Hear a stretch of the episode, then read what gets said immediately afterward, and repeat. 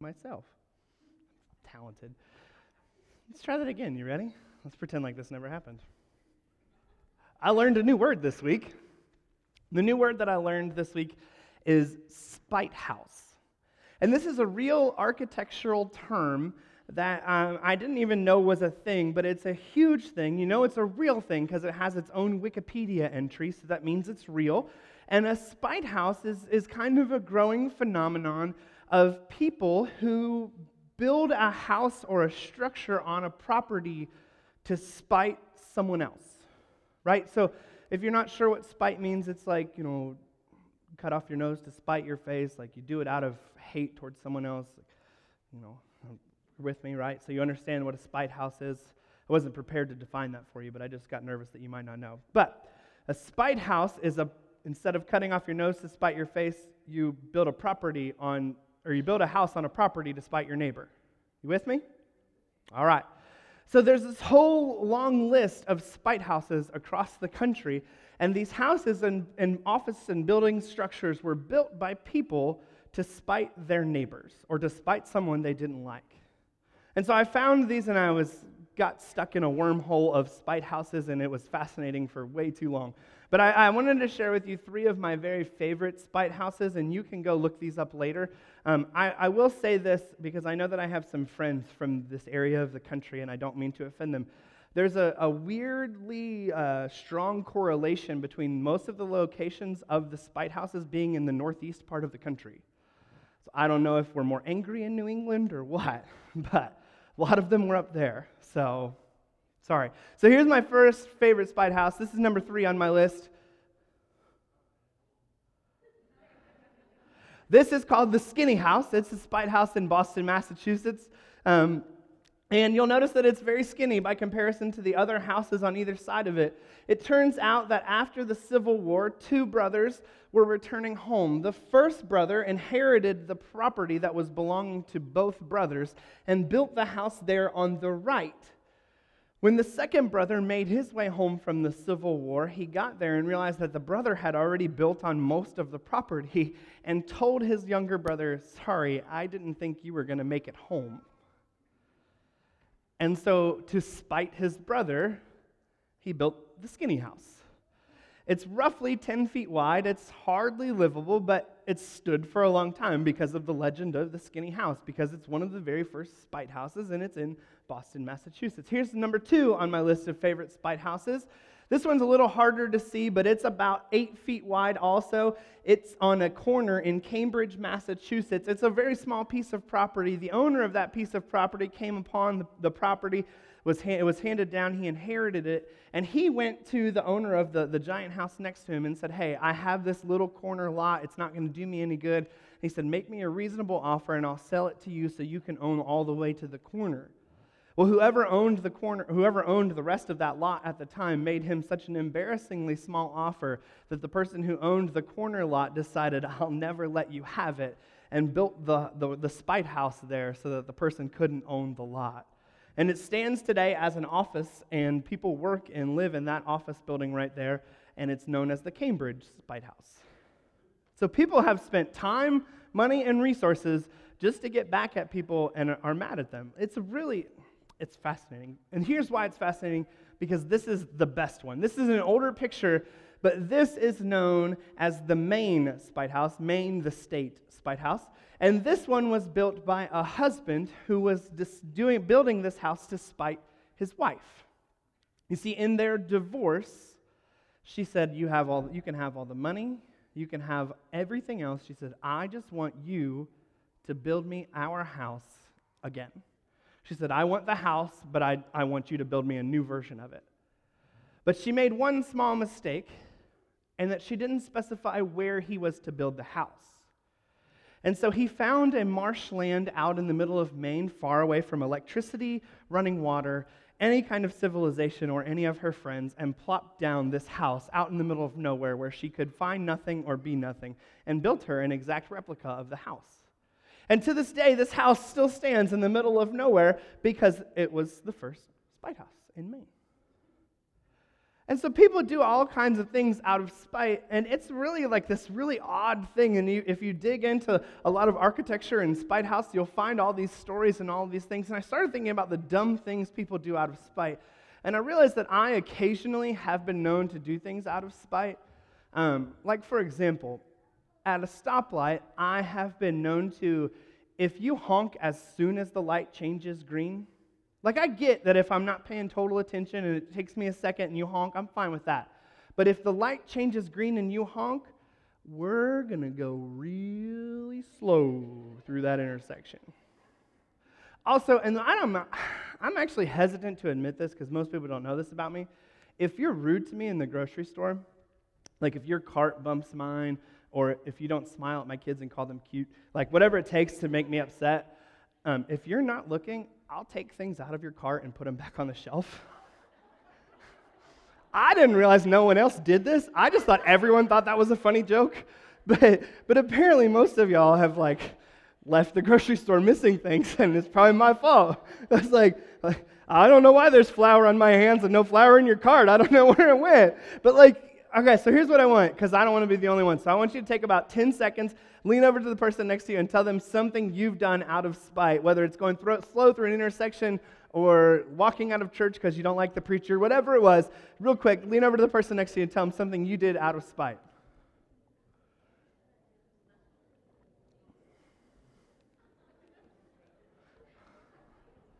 All right, somebody shout one out to me real quick. Everybody's like, I'm not telling you. This never works when I ask people to shout them out. So, anybody got a good one? Anybody? Anybody? Tell, pretend like the other person told you this, so you could tell on them. Driving too slow with somebody behind you? Oh yeah, don't tell me. I'll go real slow. We'll take those curves real carefully. Anybody else? Anybody else?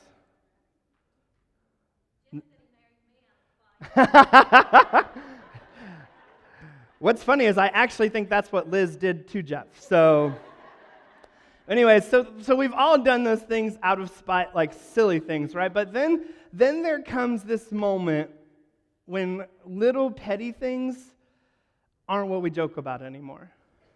Right? You know, we talk silly about people who bump into our carts in the grocery store or, or you know, driving too slow on the road.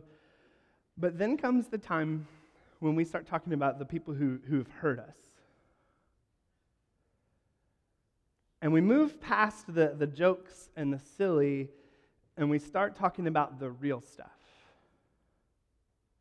And we start talking about the honest hurts in our lives, and it's not m- much fun anymore. You see, because, like, for a lot of people, there's a story that goes, well, when I was 16, they said.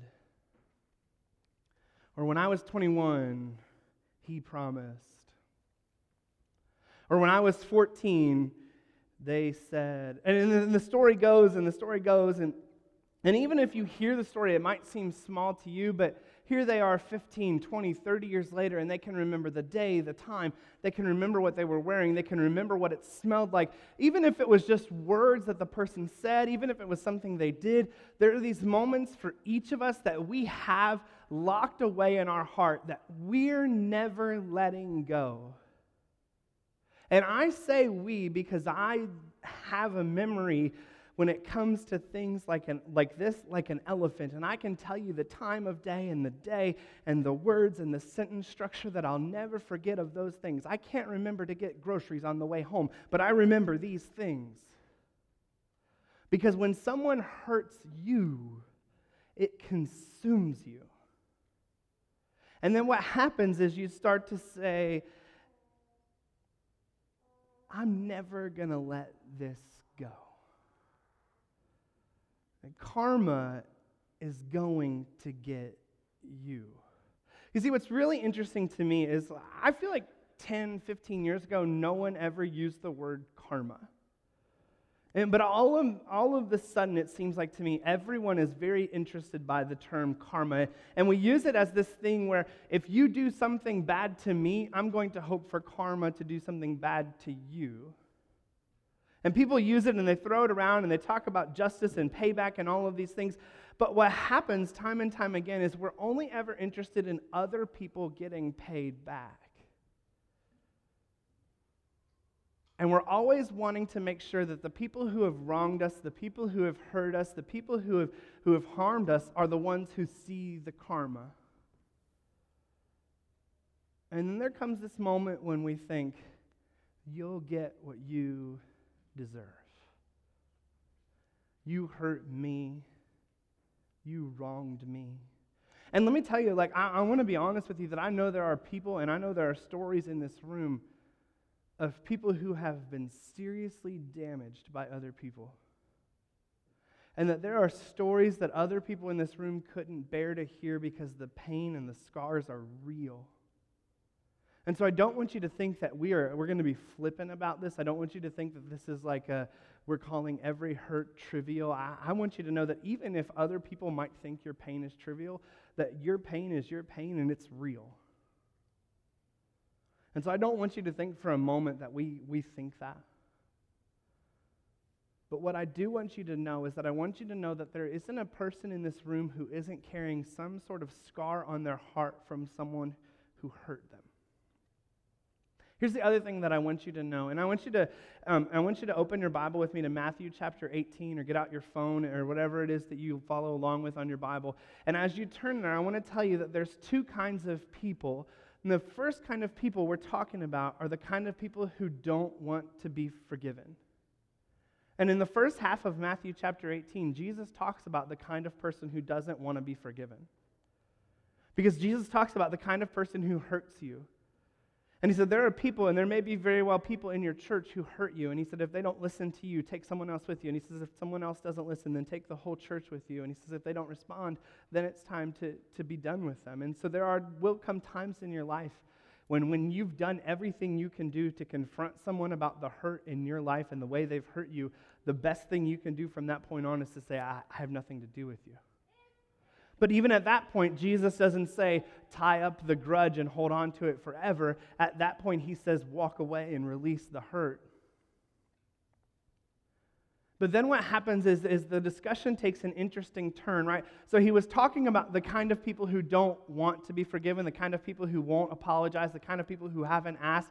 He's saying, confront, confront, confront. If they haven't asked, if they haven't approached you, then do what you can and then walk away. But then he says, but then the, the conversation shifts. And the conversation always manages to shift in the Bible when Jesus is talking. Almost every time it shifts, it's Peter's fault. Like, Peter's this guy in the Bible who always says what everyone else is thinking. And so they're talking about forgiving people and they're talking about people who will apologize. And all of a sudden, Peter comes up with this question. And he says in verse 21, he says, Peter comes to Jesus and asks, How many times should I forgive my brother or sister who sins against me? Up to seven times? And, I, and you need to know that this sounds like a weird question to us because, like, seven seems like an odd choice. But there it is, right? The number seven. And it and it seems like an important thing. But when Peter's asking this, you have to understand where Peter's coming from. You see, Peter is coming from a, a, school of thought where the Pharisees, the ones who taught Peter how to think, would have built fences around fences around rules. And everything that the Pharisees, the religious leaders of the day, taught had rules about rules about rules. And it gets really complicated, and there's not a whole lot of time to explain to you what they were trying to say, but, but they always wanted to make sure that they never even came close to breaking the rules that God set forth. And so, what they taught, and what most of the Pharisees, the religious leaders, believed was that if someone wronged you, that up to three, maybe four, if it was a more generous Pharisee, maybe four times you should forgive that person. And so when Peter comes to Jesus and he says, Okay, so how many times should I forgive my brother? He kind of puffs his chest out because he's saying, What if I forgive him seven times? He thinks he's a big dog, right? Like he thinks, ah, Look at me. If I forgive him seven times, that's four more than most people will. That's a big deal. And he, he's asking Jesus this question because he knows that three times isn't enough. If you've had a friend, if you've had a relative, if you've had a brother or a sister, if you've been married for more than a week, you understand that, set, that three times isn't very many. And so when Peter says seven, he's feeling pretty high and mighty. But look at what happens. Jesus answered, I tell you not seven times, but 77 times. If you read, your, depending on which version of the Bible you read, it translates differently. Some of them say 70 times 7, some of them say 77 times. It's not really about whether it's 77 or 490. The issue here is that Jesus is using a hyperbole. He's exaggerating to make the point that says it's not about how many times. Jesus says, if your brother hurts you and he comes back and asks you to forgive him, forgive him. He says, if somebody hurts you and they come back and want to make it right, make it right. And this is an important thing about this number seven here. Is that Jesus is teaching Peter an important lesson that he's teaching you and me. He's saying, listen, listen, listen, listen. You're about to be forgiven a lifetime of wrongs. You're about to be forgiven of everything you've ever done, Peter. He's saying, Do what was done for you. Do what was done for you. You see, forgive is a really heavy word. To release the pain that someone caused you long ago, to release the, the, the hurt that they gave, to release the scars that they put on you is not easy. I know because as I stand here before you, the words that they said, the things that they did, the, the, the, whatever it is, are ringing around in my own head of, of, the pain that I carry. And I can only imagine for some of you that the names and the, and the dates and the places are ringing around in yours too. This isn't an easy choice to make. But Jesus is reminding me, and I pray He's reminding you, that those are small in comparison to the long list of things that Ben has done. Those are small in comparison to the ways that Ben has wronged the Creator. And so, what happens so often is that I continue to hold these wrongs and these, these things that people have done to me inside. But every time that I think through it and every time that I, I, I approach God and I pray and I say, God, forgive me for the way that I've, I've, talked to my wife, forgive me for, for the way that I've been selfish, forgive me for the lies, and the, forgive me for this, forgive me for that. But then I say, but don't, don't forget about so and so. Let justice be done. God, take all their money away. But God, please forgive me for wanting more money. But uh, by the way, if, uh, you know, like, whatever, right? It happens. I, have to tell you, um, if you've been around me very long, you know one of my, one of my great secrets is not really that secret, and that I'm a pretty picky eater. Um, I prefer to call it specific and simple. Um, I really just eat like pizza, tacos, hot dogs, hamburgers. Like, that's it. Like, I'm cool. I don't have to eat anything other than that. Um, and one of the things that happens inevitably when my parents come to town is that my wife and my mom will start both making fun of how picky of an eater I am. Like, oh, I can't believe you have to cook for him. I can't believe you put up with it all those years. You know, blah, blah, blah. He's the worst. Uh. It's okay. I have the microphone and they don't. So, um, but one of the weird, picky things about me that it's just like a more recent thing, I don't really like milk. I don't like to drink it. Um, our dairy farming friends aren't here today, so I can tell you all that I don't think milk's good. I don't like to eat cereal. I don't like to drink milk. I think it's gross. Okay? So here's what's funny about this milk in particular that has sealed the fact that I'll never drink milk again. This looks like a normal, normal jug of milk to you, doesn't it? I'll tell you, you don't have to come up here and verify it, that doesn't expire until November 2nd. But because of this jug of milk, I will never, ever, ever drink milk again. Here's what happened. Wednesday, I was here in the office working. Justin and I were working hard preparing for the fall festival today at 4 o'clock that you're all going to bring all your friends to. And um, Whitney called me and she said, Hey, I'm at the library with the boys. I totally forgot that ClickList was coming, that our ClickList was going to be ready between 10 and 11 at Kroger. And Whitney is such a rule follower. She was like, I'm worried they'll be mad if we're not there by 11. Like, what are they going to do? Not let us buy groceries there anymore? Like, like, sorry, you guys are banned from Kroger. You didn't pick up your click list in time. You got to go to Walmart. Actually, that would be a really bad fate. Okay, so, anyways, um, and so, I, so I, I, being the heroic husband that I always am, I drove to Kroger and I, and I went to the click list and I did all the grocery shopping. It's the best way to grocery shop. And the lady, the lady put all the groceries in my trunk. And as I, and I went home and I, and I unloaded all of the groceries, I put all of the perishables in the fridge and all of the unperishables in the freezer. And most of the groceries that I knew where they went, I put them away. Some of them I still don't know where they go. And I got back to here and we did some more work. And then Thursday went by. Friday, we went back to, Justin and I went back to the store. We got some things for, for this fall festival this afternoon at 4 o'clock that you're all going to bring your friends to. And we loaded the trunk back up with stuff. And Friday afternoon, we're unloading the trunk with things for the fall festival. And I said, Justin, why did you buy a gallon of milk? One of you is good at math. And he goes, I didn't. And I was like, Why is there a gallon of milk in my trunk? And I quickly realized Wednesday, I had gone to ClickList and had a gallon of milk in my trunk that had been leaking out of, my, out of the gallon and into my trunk for the last three days. So it looks like a normal gallon of milk. And by all intents and purposes, you could almost sell this to a person. But if you were to open this, if you were to take a sip, you'd be pretty mad at me.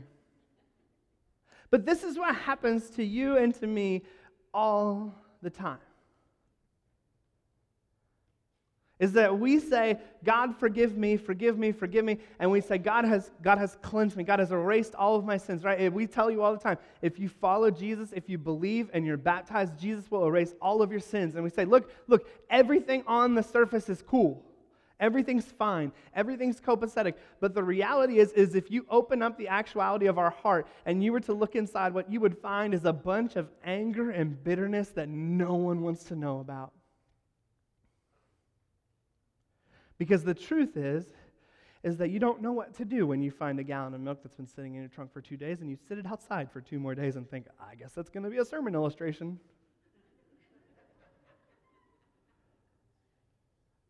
and then you start to smell it while you're talking and wonder, is this the worst mistake I've ever made on stage?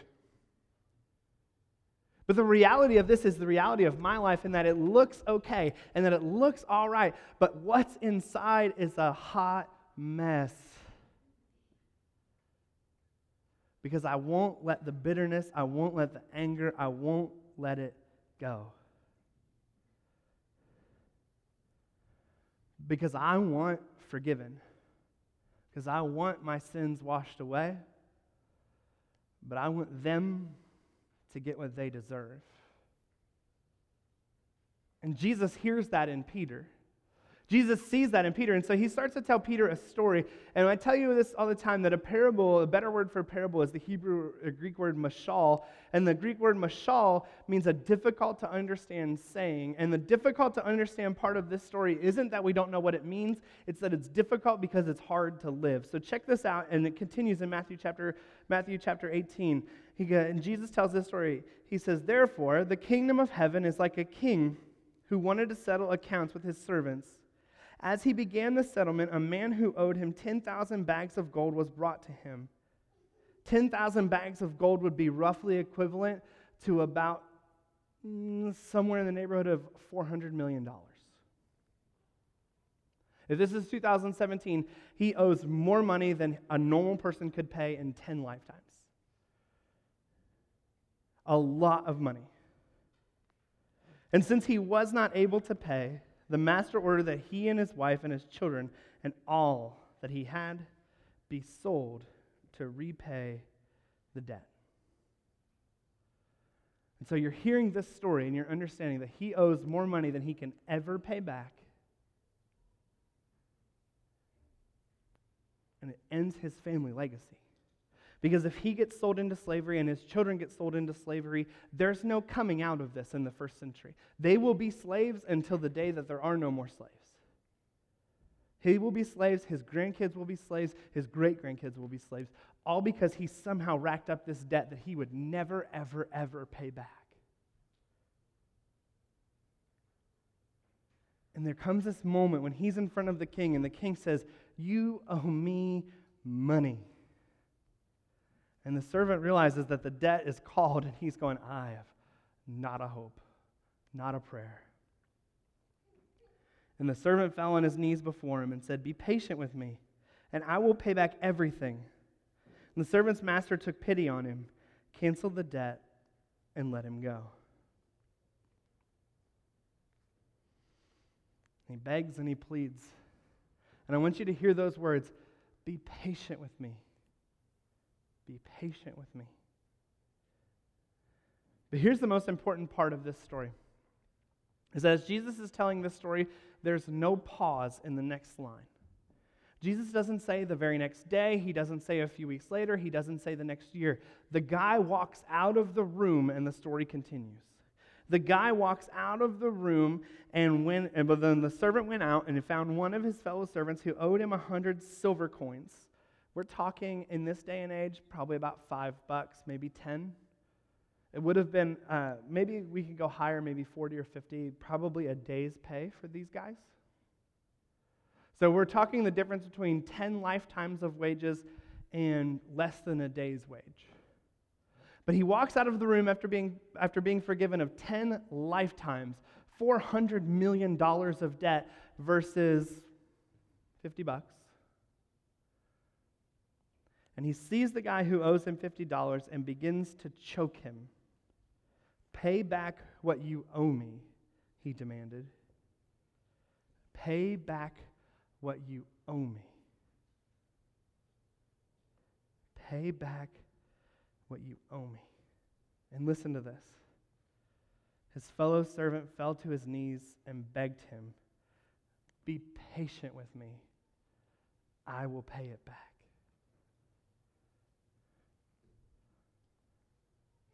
Not 30 seconds before, those same words had come out of his mouth. Not 30 seconds before, he had said, Be patient with me, I will pay it back. Be patient with me, I will pay it back. And the king was, and the king forgave him. But now he walks out and he sees the guy who owes him, and he says, You.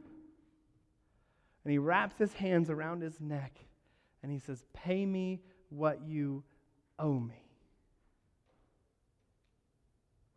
And I almost wonder in my mind, as he's, as he's holding the guy, and as his hands are around his neck, as he says, Pay me what you owe me, if there's not a moment where he doesn't hear the words, Be patient with me, where he doesn't remember that he just said those very words, where there's not a moment where he doesn't recall, I just asked that same thing. If there is, though, he shoves it down. He shoves it down because he's only interested in one thing.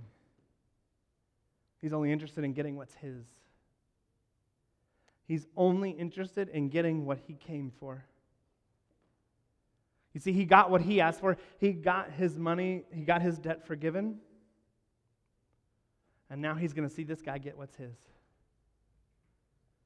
You see, this is what happens to you and me too often because for most of us, when we're not doing what's right, our number one priority is ourselves. And our number one priority is taking care of us. And even, even sometimes when it, when it looks like we're doing it all right, when it looks like everything's cool on a surface level, what happens is we're only focused on us. So if you really were to open the bottle, if you really were to crack open our heart, all you would see is that we're focused on ourselves. But Jesus has called us to a life much different than that, a life focused on other people. But what happens too often is that our main concern is grace for us and justice for everyone else. Our main concern is justice for us and, or, oh man, I got that wrong. That's awkward. Our main concern is grace for us, justice for you. I get forgiven, I get it washed away. I get everything taken care of. But you, you better pay me what you owe me. You better make it right. You better give me mine. Because we're too focused on ourselves to worry about anyone else.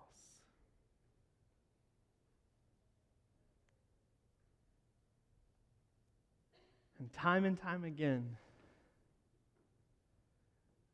we find ourselves locked in only on what matters for me and not for anyone else.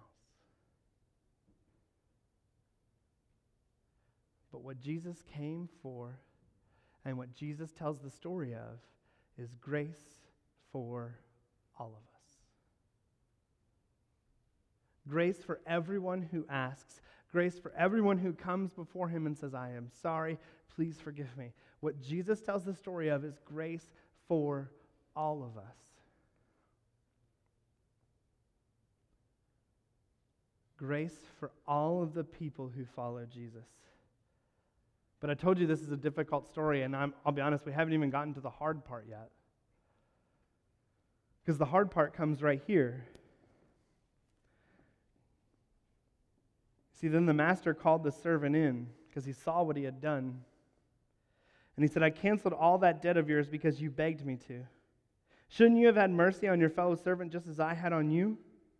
In anger, his master handed him to the jailers to be tortured until he should pay back everything he owed. So he throws him in jail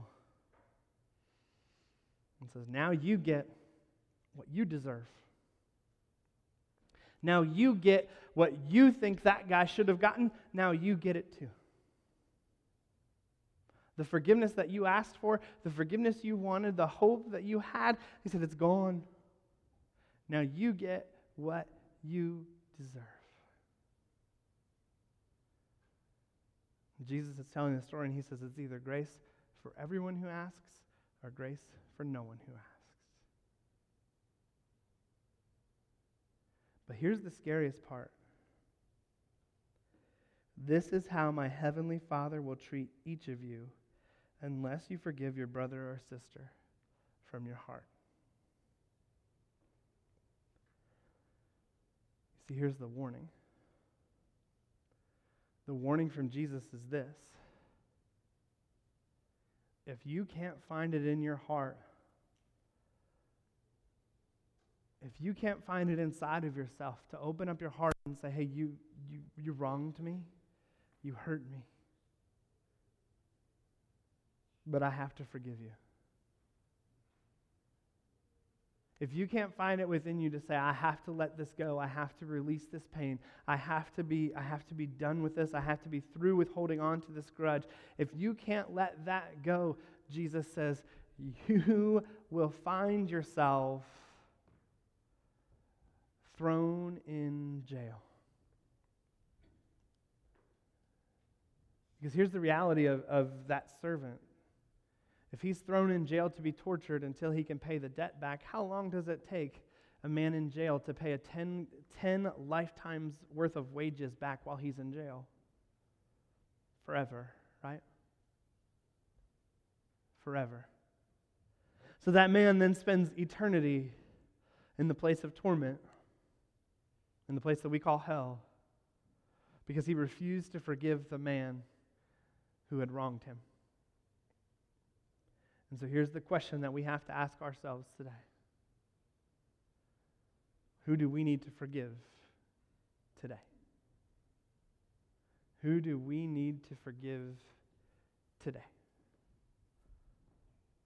Because the reason that we do what we do, the reason that we get together and we talk about Jesus, the reason we care about the words Jesus has to say is because Jesus forgave us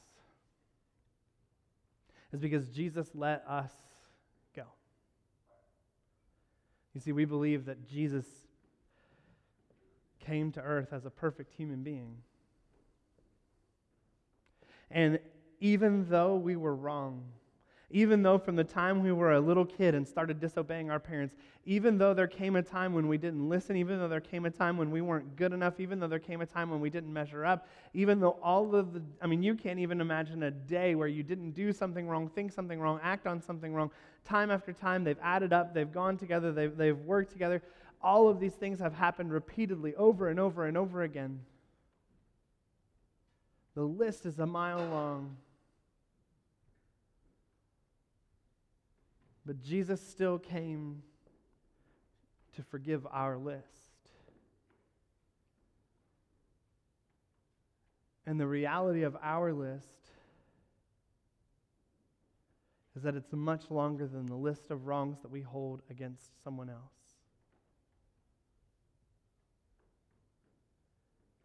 And so here's what I want us to do. Here in just a moment, the men are going to pass the bread and they're going to pass the cup. And as they do, I, I want you to, to take just one, one, quick, one quick moment and remind yourself that Jesus has forgiven you of so much. Who can you forgive today? Who can you forgive of what they've hurt you? Who can you forgive of how they've wronged you? Remind yourself that you've been forgiven and God is asking you to forgive that person.